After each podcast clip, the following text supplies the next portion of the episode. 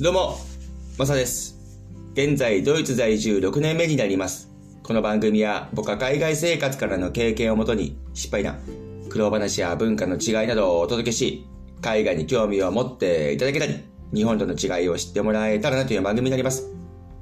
今日は日本へのフライトについて話していこうと思います。いよいよですね、今日、ドイツ時間1時半、フランクフルトから羽田へ飛びます。今ですね、僕はフランクフルトにいるわけですけども、昨日からですね、フランクフルトへ入って全泊しております。そして、いよいよだなというところでドキドキ感がすごくあります。前にもですね、放送で楽しさ半分、不安半分というところでですね、話させてもらったんですけども、正直今も変わらずですね、うん、そういう気持ちにもなっております。そして日本へ帰るのは2年以上ぶりでもありますし、ヨーロッパ圏外に出るのも 2, 2年以上ぶりですね。うん、去年とか全く出てなかったですし、フライト自体も乗ってなかったというのも長期に、長期フライトですね。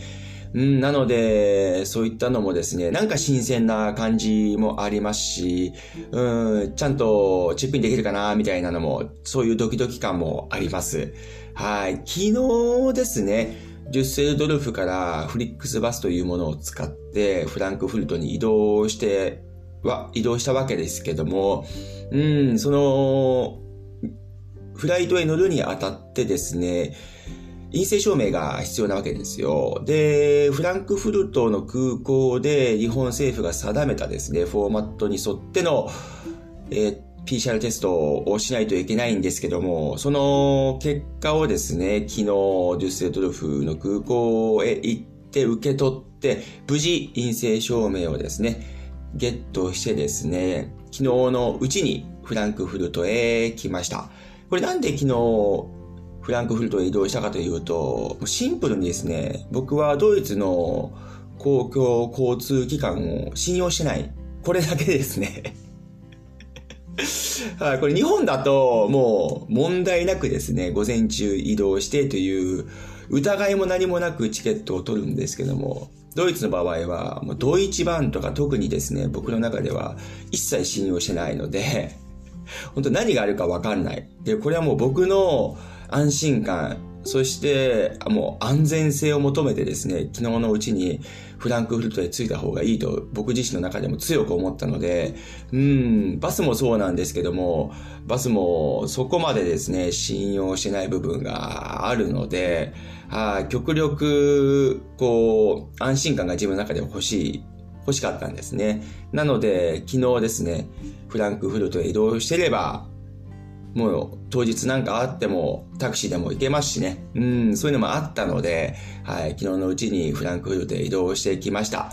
なので、昨日のうちにですね、フランクフルトへ着いて、うん、久々のフランクフルトの街をですね、少し歩いて、あー、明日フライトかーって思いながらビールを一杯飲んで寝寝たという形になるんですけども、そして今からですね、はい、日本へ飛び立ちます。またですね、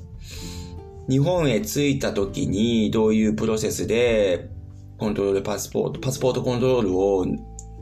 抜けてたのかというのも、詳細についてお話させていこうと思いますので、はい。何かの参考になればなというふうにも思いますし、僕自身も本当に楽しみ半分、不安半分というところも前の放送でも話させた通りですね。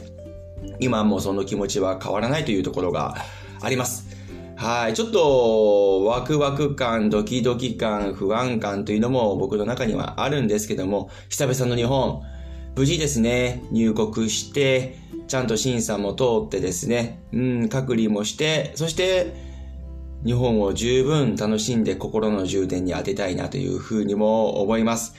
はい。それではまた明日ですね、そういった詳細を話させてもらいますので、明日また皆さんにお届けできたなというふうにも思います。